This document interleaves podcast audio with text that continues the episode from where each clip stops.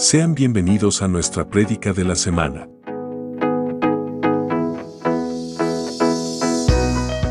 Somos Ministerio Apostólico Plantío del Señor desde San Luis, Missouri.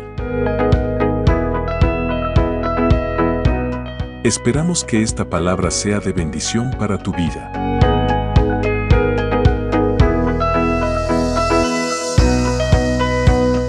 Olvides suscribirte para recibir un mensaje que edificará tu vida cada semana.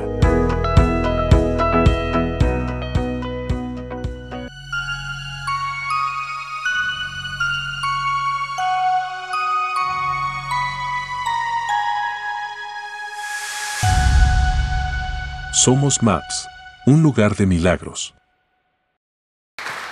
Es para, es para nosotros eh, necesario hacerlo, porque cuando, cuando Dios dispone algo para nosotros, de nada sirve que a ti te preparen un plato de comida si usted no quiere comerlo. De nada sirve, por mejor que sea la comida, en un momento donde nosotros se prepara algo bueno para nosotros, si no, si no estamos dispuestos a, a saborearlo. A gustarlo, se desperdicia. Así que yo quiero que usted venga hoy con el deseo de abrir su corazón para la palabra del Señor y que Dios lo pueda ministrar de una manera muy especial y pueda bendecir su vida. Que usted salga de, por esas puertas bendecido y que Dios eh, sea el que continúe ampliando lo que aquí se diga, ya que nosotros vamos masticándola, rumiándola, bendiciéndonos a través de lo que se mantuvo en nuestro espíritu. Yo quiero predicar en esta hora bajo el tema un nuevo mandamiento. Si vas conmigo a la palabra, leemos la escritura. Juan capítulo 13, versículo 34. Le damos la bienvenida a los jóvenes que vinieron directamente de Colombia para aquí, para San Luis, Missouri. Aleluya. Agradecemos al Señor por sus vidas. Tenemos una iglesia que ama la juventud. Así que si ustedes desean tener jóvenes amigos, ahí están los eh, líderes de jóvenes que pueden acercarse a usted. Tenemos próximamente retiro y queremos bendecirlo. Que ustedes participen y puedan hacer acá de nosotros su familia. Amén. Así que no solamente para papi y para mami, queremos también bendecirlos a ustedes. Eso es lo que más anhelamos, tener una familia con nosotros. Para nosotros la juventud es importante, sabemos que eh, de ellos eh, va a ser todo lo que nosotros estamos creando, formando, ellos se van a hacer y lo van a tomar en sus manos. Así puesto en pie, oramos la poderosa palabra del Señor, honrándola en el nombre del Padre, del Hijo y del Espíritu Santo. Amén. La palabra de Dios dice, este mandamiento nuevo les doy, que se amen los unos a los otros, así como yo los he amado. También ustedes deben amarse los unos a los otros. De este modo, todos sabrán que son mis discípulos, si se aman los unos a los otros. Padre, yo te doy gracias, sé que tu palabra está bendecida.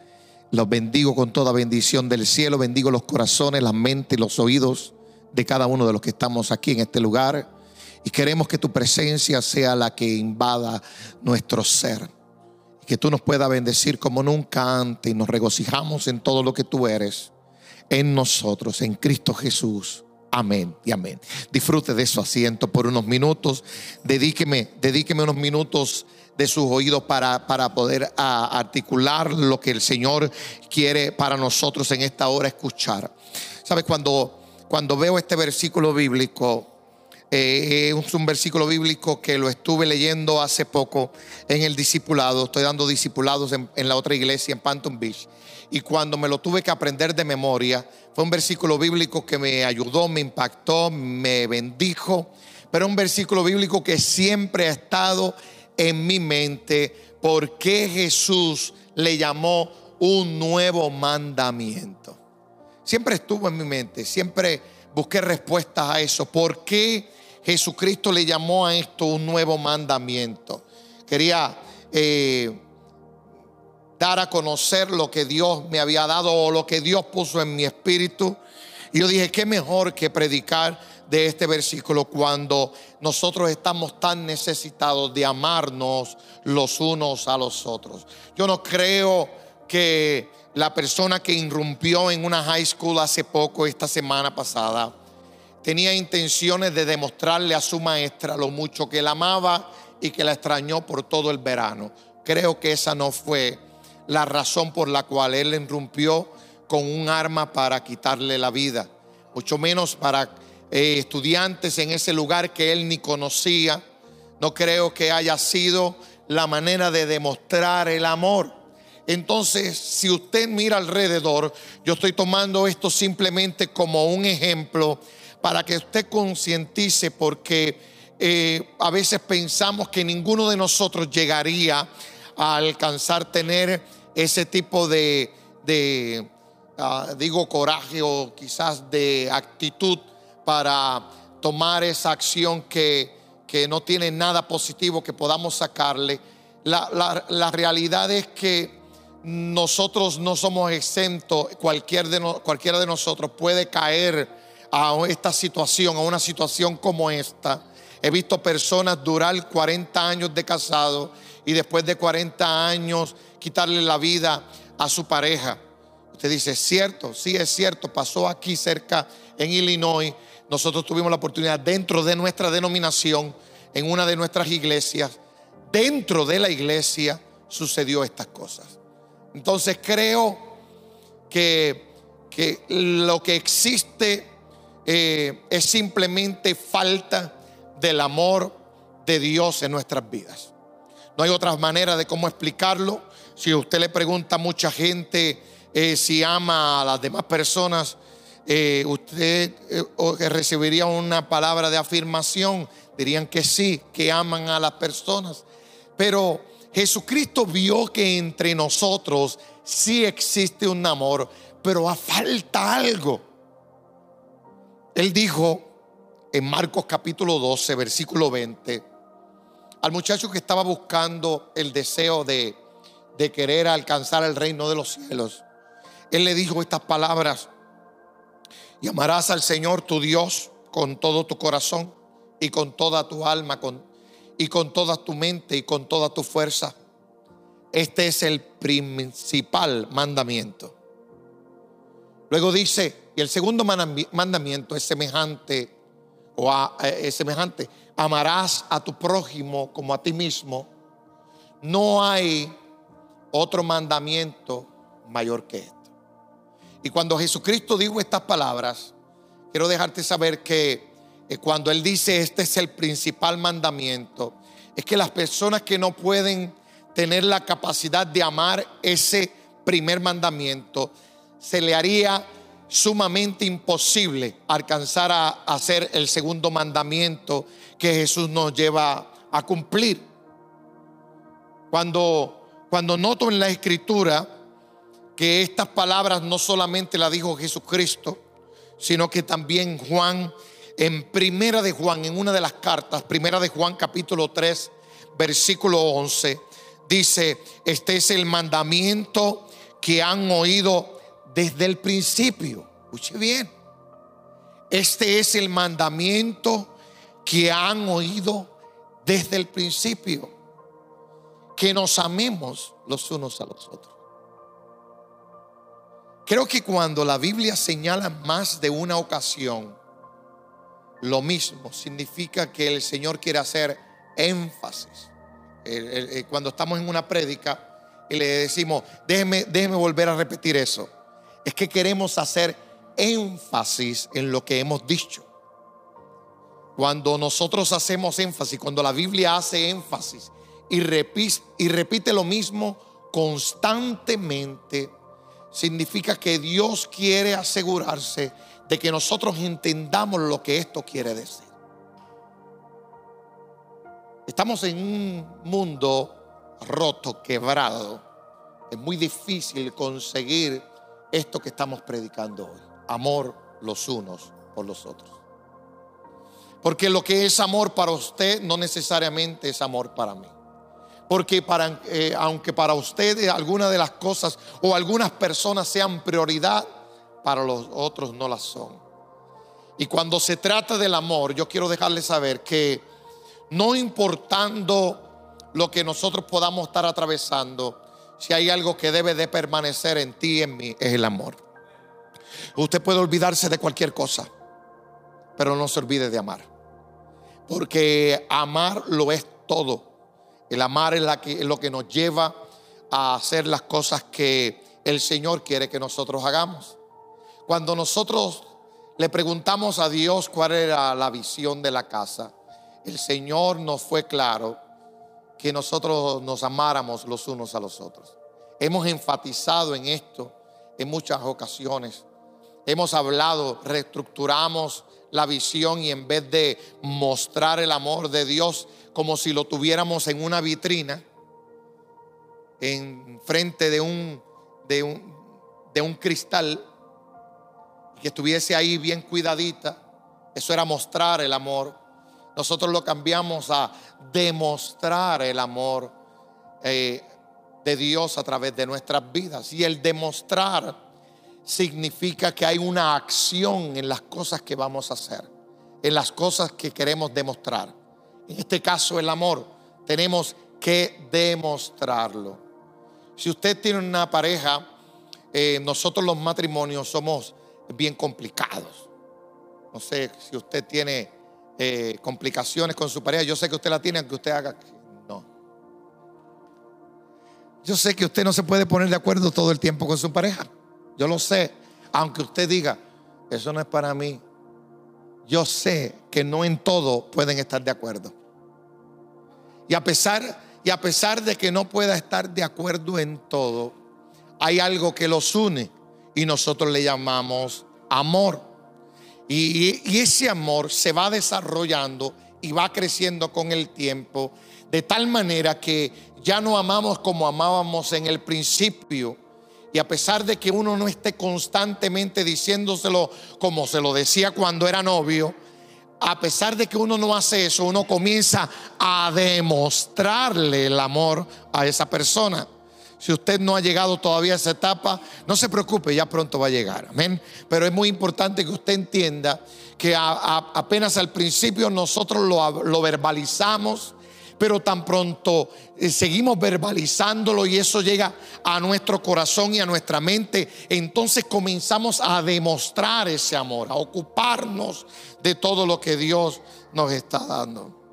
Jesucristo eh, dijo esas palabras de amémonos los unos a los otros, o ama a tu prójimo como a ti mismo. Y no solamente Juan hizo eco de las palabras de Jesucristo, sino que también Pablo en Gálatas 5:14 lo dijo de esta manera. En efecto, toda la ley, mira lo que dice él, toda la ley se resume en un solo mandamiento. Ama a tu prójimo como a ti mismo. Entonces aquí es muy esencial para la vida de un cristiano el amarnos los unos a los otros.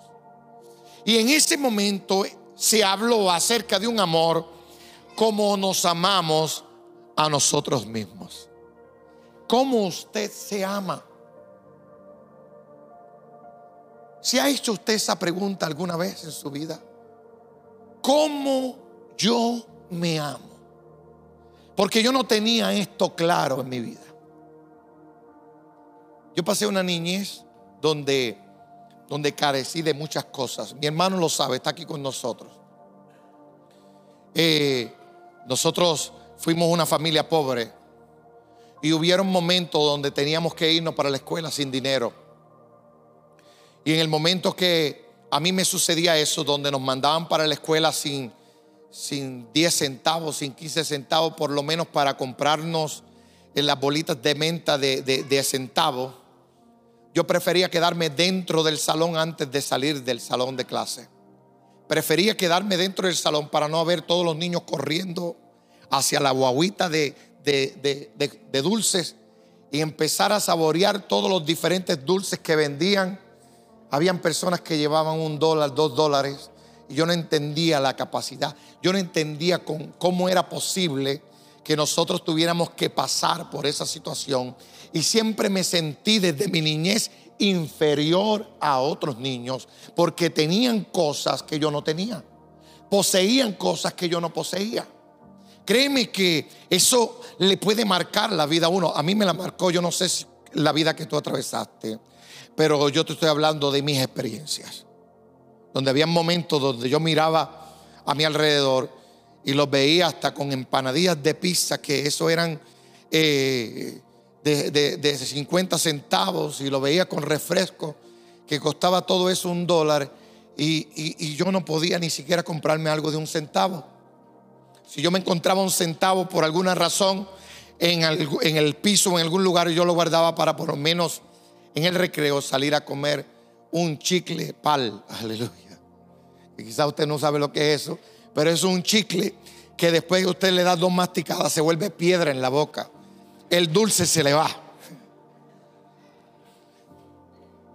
Y, y, eso sucedió en mi niñez y eso me marcó. Yo quiero dejarte saber que lo que tú eres hoy y el amor que tú das es por el tiempo que has vivido.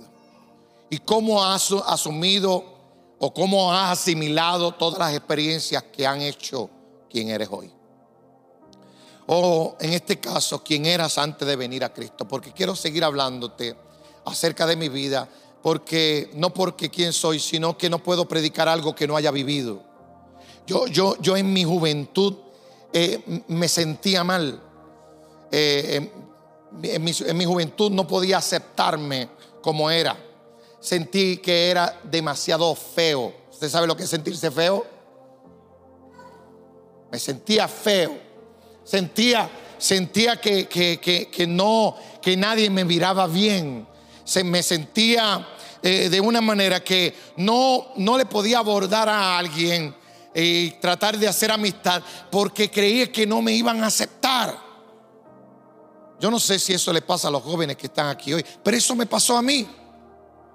Yo creí que no me iban a aceptar. Mire, eh, fueron situaciones tan difíciles. Yo era tan y tan y tan feo que, que ninguna muchacha me iba a poder mirar. Yo digo era porque ahora ya usted sabe que yo cambié totalmente.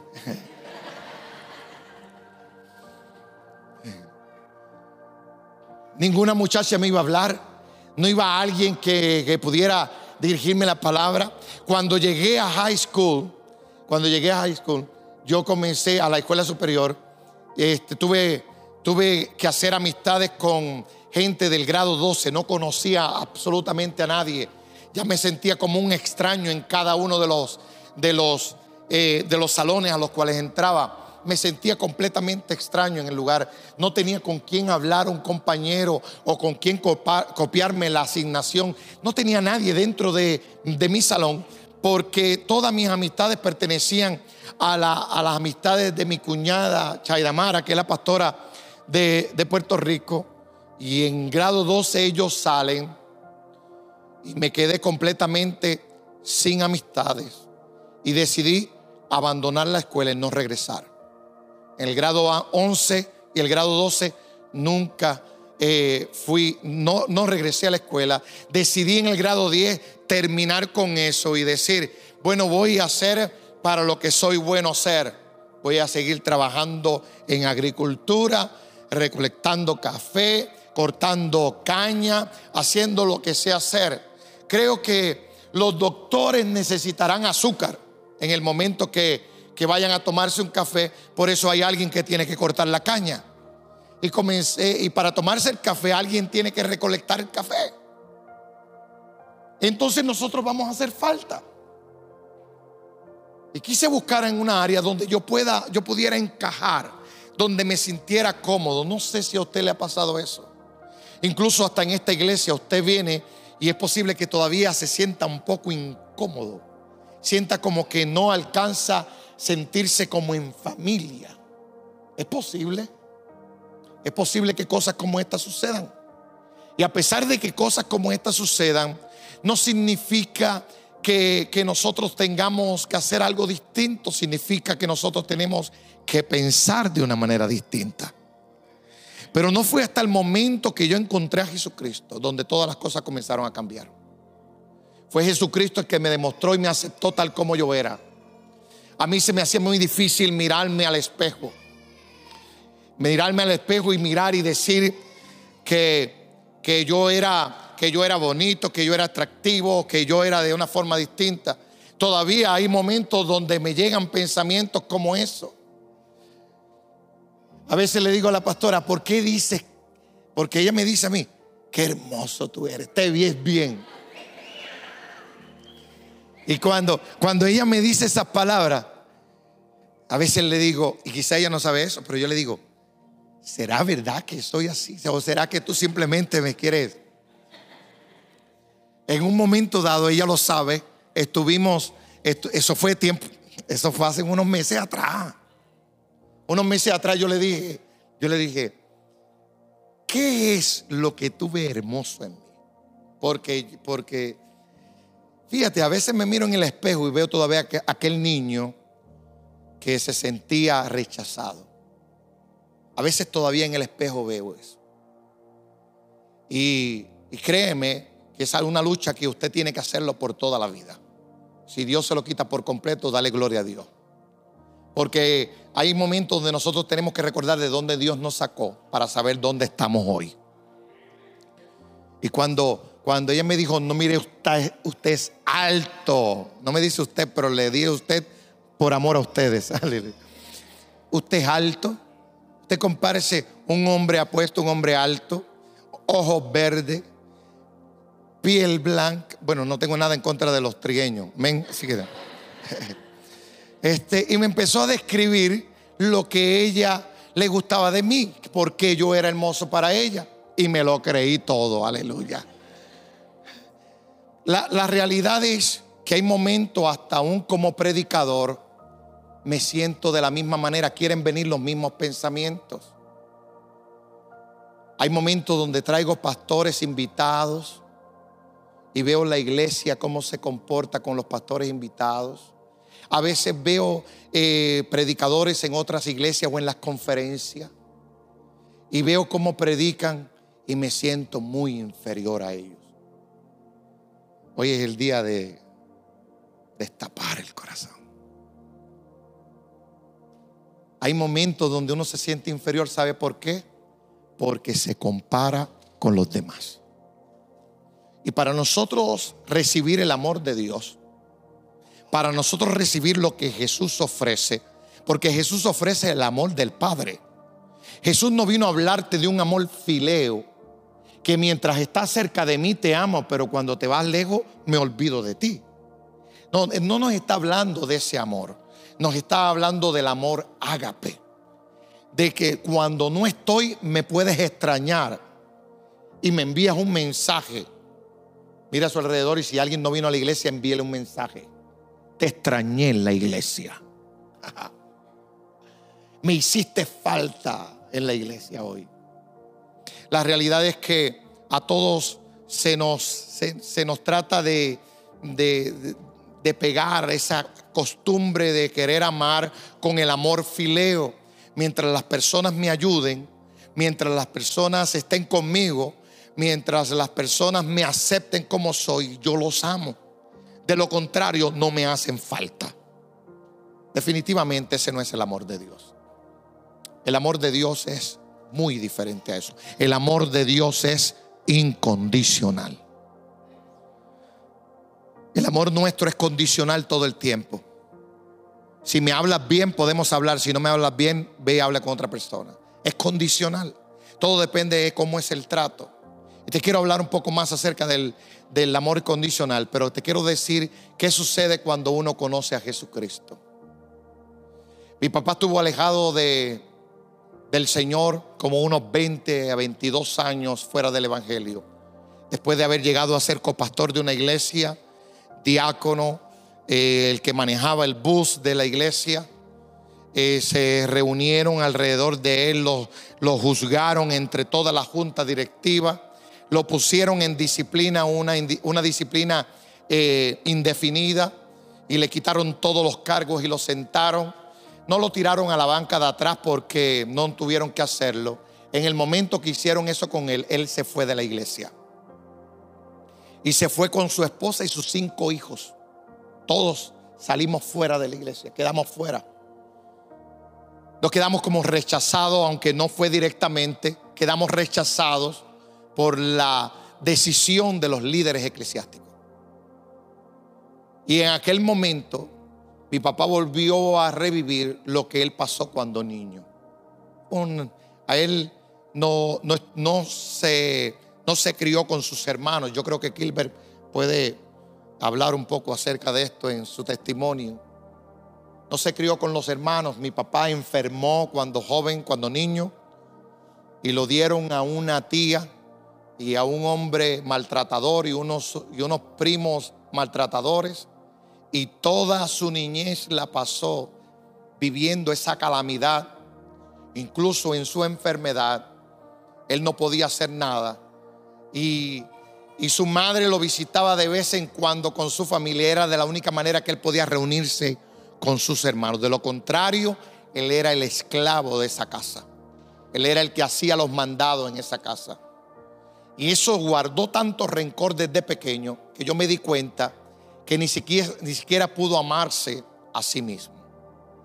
Mire que el versículo bíblico cuando dice un nuevo mandamiento doy, dice que nos amemos, que amemos a nuestro prójimo como a, como a nosotros mismos.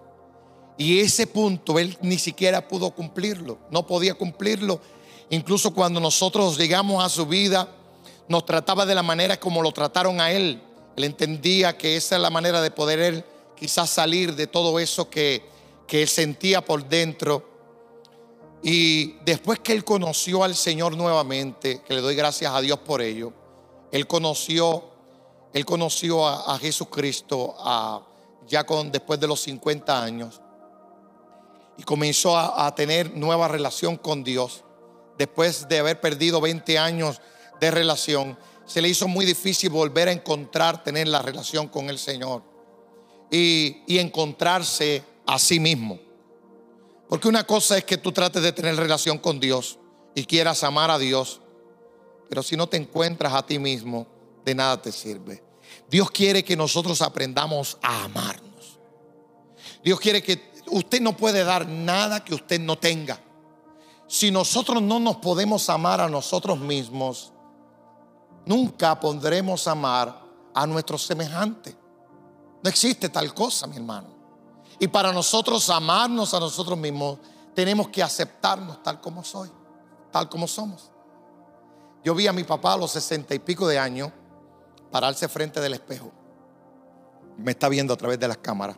Él sabe que le amo se paró frente al espejo, se arreglaba la camisa y decía, mira, mira, mira que, mira qué hombre más guapo, mira qué hombre más guapo. Mira cómo me veo. Entonces, como tiene un poquito de pancita, la bajó un día la panza y decía, mira cómo me veo. Qué lindo me veo. Se tiraba besos en el espejo. Y eso en el momento que yo lo vi no lo entendí. Ahora puedo entenderlo. En el momento que lo vi, yo dije, el viejo se nos está volviendo loco, tirándose besos en el espejo. Pero fueron los besos que le hicieron falta cuando pequeño. Fueron los besos que le, que le faltaron en los momentos cuando más los necesitaba. Fueron, hay, hay momentos ahora cuando nos vemos nosotros, nos abrazamos y nos besamos. Y cuando jóvenes no lo pudimos tener de esa manera, cuando niños no tuvimos un abrazo y un beso del Padre. Y ahora nos agarra, nos, nos besa, nos abraza y, y no nos quiere soltar, nos toca, sí nos palpa y nos bendice de una manera muy especial porque Él siente que ahora sí verdaderamente se ama. Ahora Él nos está dando el amor que Él tiene el amor que le dio Cristo. Yo te quiero decir una cosa, hay momentos donde nosotros queremos interesarnos por las demás personas, pero si usted no comienza interesándose por sí mismo, nunca podremos lograr amar a los demás. Pablo entendió este principio y cuando entendió el principio, le escribió a los Gálatas en el capítulo 3, versículo 12 y cuando le escribe a los Gálatas, él le deja saber algo muy importante. Perdón. Eh, primera de Tesalonicenses 3:12, donde dice que el Señor los haga qué? Los, vamos, predica conmigo hoy. Que el Señor los haga crecer. Y esa, y esa palabra crecer, esa palabra crecer, significa que Él no nos va a dejar en la misma condición en la cual nos encontró. Con falta de amor, con falta de aceptación. Él no nos deja igual. Con complejos. Porque los tuve, eh, mi hermano, y hay momentos donde quieren llegar esos ráfagas de pensamientos, de complejos y de inferioridad. Y yo sé que usted no es mejor que yo, usted sigue siendo humano. Y a pesar de que su relación sea mejor con Dios, siempre, eh, siempre hay cosas que tratan de tocar a la puerta. Siempre hay cosas que tratan de decirte, no eres merecedor. Siempre hay pensamientos que quieren llegar donde te van a criticar, donde no vas a ser aceptado. Siempre van a llegar pensamientos como estos. Pero yo le doy gracias a Dios por eso. Porque el Señor es el que nos hace crecer y abundar en amor. Escuche bien, porque el crecer en amor se tiene que tener al Señor. Cuando, wow, el Señor me quiere hacer decir cosas que esta semana, el domingo pasado yo salí de la iglesia decidido a hacer algo diferente. Yo no sé cuántos decidieron hacer algo diferente y querer descender, humillarse, querer buscar servir mejor.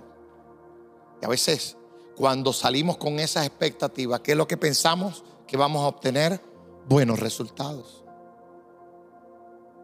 Esa es nuestra expectativa. Cuando usted decide hacer algo que le dice la palabra que usted haga, como humillarse, descender, eh, darse la oportunidad de, de mostrar a Dios a través de su vida, ¿qué usted espera? Usted espera los mejores resultados. lamentablemente no fue así. Lamentablemente no fue así. Sentí que cuando, por más que trato de mostrar eh, lo que Dios quiere hacer con mi vida, mostrar más de Dios en mí y menos de mí, siento que las cosas Dios tiene un propósito porque las permite, para que nosotros podamos entender que tanto Él nos ama, que tanto nos falta hacer por llegar a la estatura que Él quiere que nosotros llegamos. El Señor no te quiere formar de una, el Señor te quiere formar en eventos. Y hay momentos donde nosotros queremos omitir los eventos para poder llegar a ser lo que Dios quiere ser. Déjame decirle una cosa, por más que usted trate de omitir, Dios quiere pasarlo, Dios quiere que usted atraviese un desierto para que sepa lo que es un desierto. Dios, Dios te, pasa por un, por, un, por un mar para que tú sepas lo que es atravesar un mar. Dios te pasa por conflictos para que tú sepas lo que es un conflicto. Porque al final de todo esto nunca serás el mismo, sino que serás mucho más fuerte de lo que comenzaste.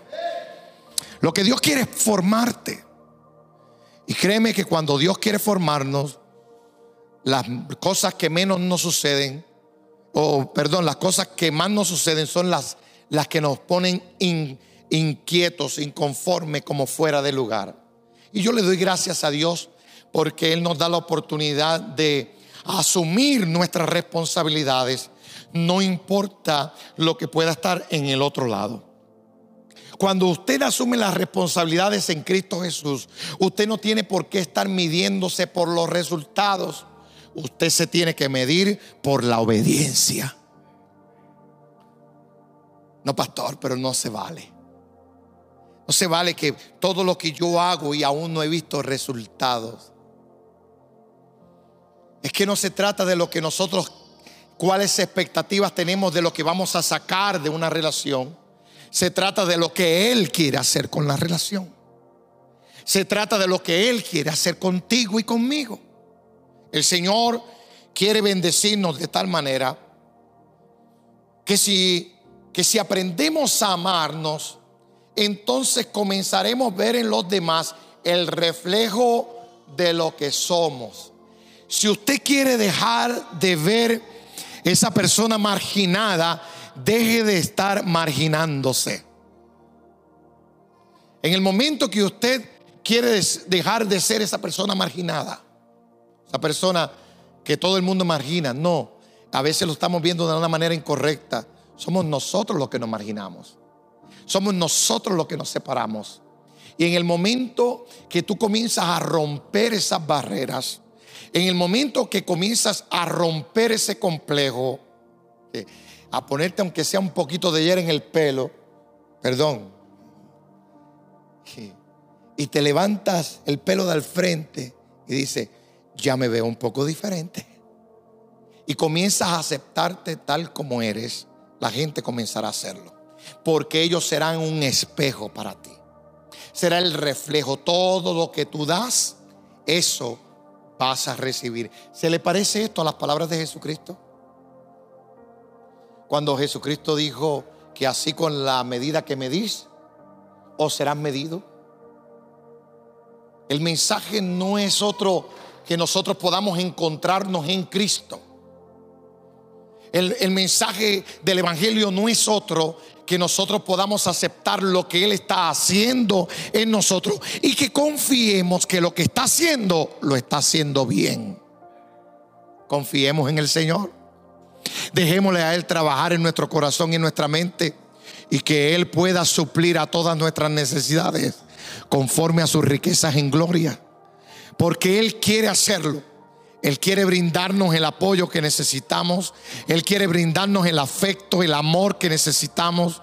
Y solo tú y yo podemos alcanzarlo si dejamos que su amor dure en nuestros corazones. Que el Señor los haga crecer. Mira el deseo de Pablo. Que se amen más y más unos a otros. Dice más adelante, y a todos. Creo que, creo que Pablo entendió bien lo que dice la palabra. Porque nosotros podemos amar a algunos en la iglesia, pero ¿qué tal si, como dijo el pastor Freddy, invitas a la que te hace la vida imposible a la reunión? ¿Qué, qué, qué tal si comienzas a comprarle almuerzo a la persona que, que, que, que está haciendo cosas en contra tuya? ¿Qué tal si, si que te está poniendo en malas con el jefe? ¿Qué tal si nosotros miramos a la persona con los ojos de Cristo? ¿Qué pasaría si nos amamos o amamos a todos? Creo que Pablo entendió el mensaje de Jesucristo cuando dijo que, lo ama, que nosotros nos amáramos como Cristo nos amó a nosotros. Dice, tal como nosotros los amamos a ustedes. Pablo dice nosotros porque está escribiendo la carta y el que la está escribiendo, eh, él lo incluye en la carta. Nosotros les amamos. Está hablándole a los de Tesalónica, está diciéndole, nosotros acá le tenemos mucho amor a ustedes por todo lo que están haciendo. Ese amor viene del corazón del Padre que está en nosotros. Así que es muy importante que nosotros podamos entender hoy que para poder amarnos los unos a los otros y no aparentar un amor que no existe, debemos de aceptarnos primeramente quienes somos, aceptar a Jesucristo verdaderamente en nuestro corazón y dejar que Él comience a hacer los cambios que tiene que hacer en nosotros. Usted no es más inferior que nadie. Pero créeme que cuando nosotros nos bajamos, nosotros vamos a ver que las personas crecen. Y para nosotros es una satisfacción. Bueno, si usted tiene el corazón de Dios, ¿verdad? El corazón de Cristo, que creo que todo lo tenemos, vamos a ver que las demás personas puedan ser mejor que nosotros. Para nosotros es una satisfacción. Que alguien pueda alcanzar un nivel más que yo que el compañero de trabajo lo promuevan a jefe y que yo me pueda gozar con eso, usted está mostrando un amor incondicional. Y ese es el amor de Jesucristo. Primera de Corintios 13 lo dice bien claro, que el amor es sufrido, que el amor es benigno, que el amor todo lo sufre, que el amor todo lo soporta. De ese amor que te está hablando Pablo en Corintios, o te está hablando Dios a través de Pablo en Corintios. Es el amor que hoy el mundo está necesitado. Nosotros no estamos necesitados de que la iglesia se llene. Nosotros estamos necesitados que la iglesia se llene de amor. Es por eso que nosotros predicamos este mensaje. Porque de nada sirve que nosotros tenemos en este lugar y sigamos siendo egocéntricos, egoístas y queramos las cosas solo para nosotros, sabiendo que Dios nos está llamando a que otros puedan tener lo que nosotros tenemos. El Señor no está buscando que tú seas lleno de amor por el hecho de que tú te puedas mostrar mejor que nadie, para que tú puedas decir yo amo más que todos en la iglesia. El Señor está buscando que tú aprendas a amar para que la persona que está a tu lado se sienta amada. Ese es nuestra visión, ese es nuestro propósito. Que la persona que está a nuestro alrededor se pueda sentir amada por nosotros. Yo creo que Dios eh, nos trató de dar una lección a través de estos versículos bíblicos y siempre lo pasamos por encima y nos olvidamos de lo importante que es amar como Él nos amó. Porque ese amor incondicional fue el que lo llevó a la cruz. Bueno, si empiezo, ese amor incondicional lo hizo abandonarlo todo en el trono lo hizo rebajarse a la condición de hombre y no tener nada. Dice que se redujo a nada. Se lo leí la semana pasada. Y haciéndose nada, fue a la cruz cargado de pecado de los tuyos y de los míos. Mire el amor del cual le estoy hablando. De ese amor incondicional. Y fue a la cruz y dio su vida por nosotros y yo le doy gracias a Dios que porque Él hizo eso, Dios Padre lo resucitó de entre los muertos y hoy está a la diestra del Padre. Y está a la diestra abogando por ti, por mí, intercediendo por ti, por mí, para que nosotros podamos mostrar quién es Él aquí en la tierra. Si usted lee en Juan capítulo 15, Creo que muchos de ustedes pasaron por el discipulado y saben de lo que le estoy hablando. Si verdaderamente quiere ver el amor de Dios, lea otra vez ese capítulo. Léalo 15 veces si es necesario. Para que usted sepa cuál es su propósito aquí en la tierra.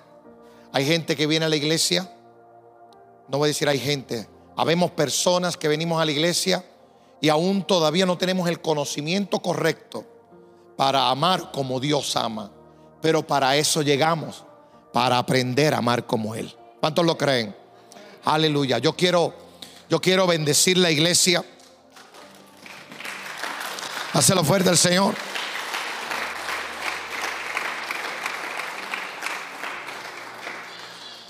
Las circunstancias por las que atravesaste no son, no son las que van a determinar quién tú eres. Préstame un minuto más de atención. Nosotros fuimos formados durante todos nuestros primeros años, pero toda esta trayectoria y todo lo que atravesaste no debe definir quién tú eres hoy. Ya nosotros conocimos a Cristo y si hay alguien que no le conoce todavía, eh, tiene la oportunidad de conocerle hoy y entregar su vida al Señor. Si habrá alguien aquí que no conoce a Cristo, que quiera conocer al Señor y entregar su vida a Dios, este es el momento para hacerlo. Porque tú no tienes que continuar pensando como pensabas antes. Antes de conocer a Cristo, Él transformó nuestras vidas y nos está capacitando no para que te quedes igual, porque la palabra de Dios dice, mira, si cuando aceptaras a Jesucristo, Él hubiese hecho toda la obra, no tuviéramos el versículo bíblico que dice que el que comenzó la buena obra en nosotros,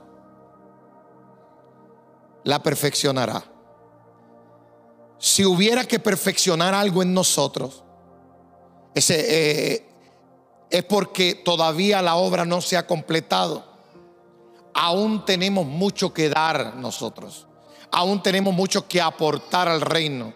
Aún tenemos muchas cosas que hacer para mostrar lo que Él nos ha mostrado. Por eso le digo, hay cosas del viejo hombre, de la vieja mujer, que todavía se ve reflejado en nosotros. Entreguémoselo al Señor hoy.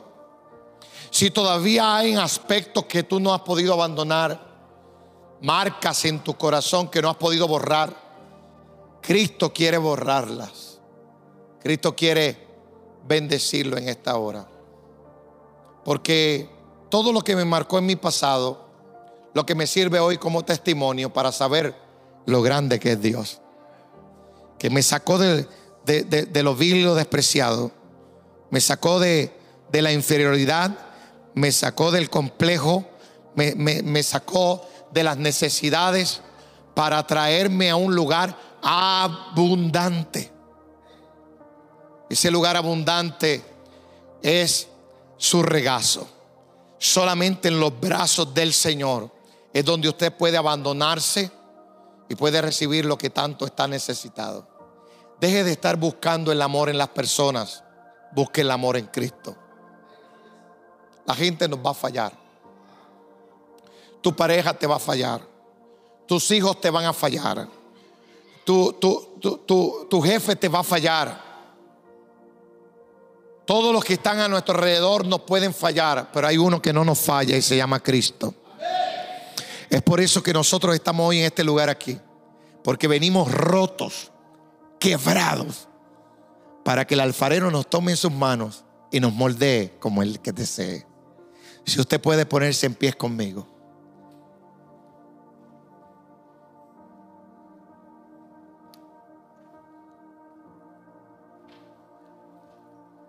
Si usted todavía se avergüenza de lo que usted es,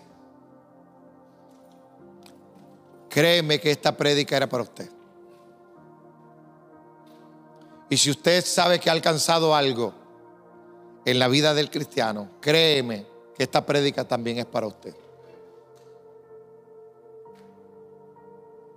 Porque no hay mayor amor que el amor de Jesucristo.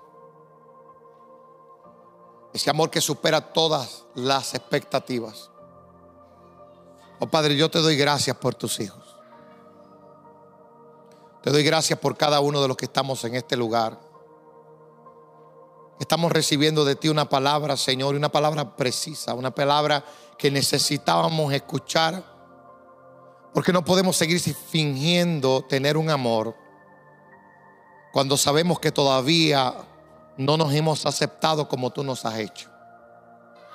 Hay gente que todavía se culpa por cosas que sucedieron en el pasado. Yo le digo, yo le pido a Dios hoy que sane tu corazón. No tienes por qué más sentirte culpable. Acéptate tal como eres. Porque Dios te está cambiando y te está transformando. Mira lo que te falta Quiero profetizarte en esta hora que lo que te falta, Jesucristo lo va a añadir. Jesucristo lo va a proveer. Lo que te falta no lo busque en lo material, si estás tratando de satisfacerse con, la, con lo material, con el mejor carro, la mejor casa, la mejor ropa, quiero decirte algo, nada de eso va a llenar lo que te necesita, lo que necesita tu corazón.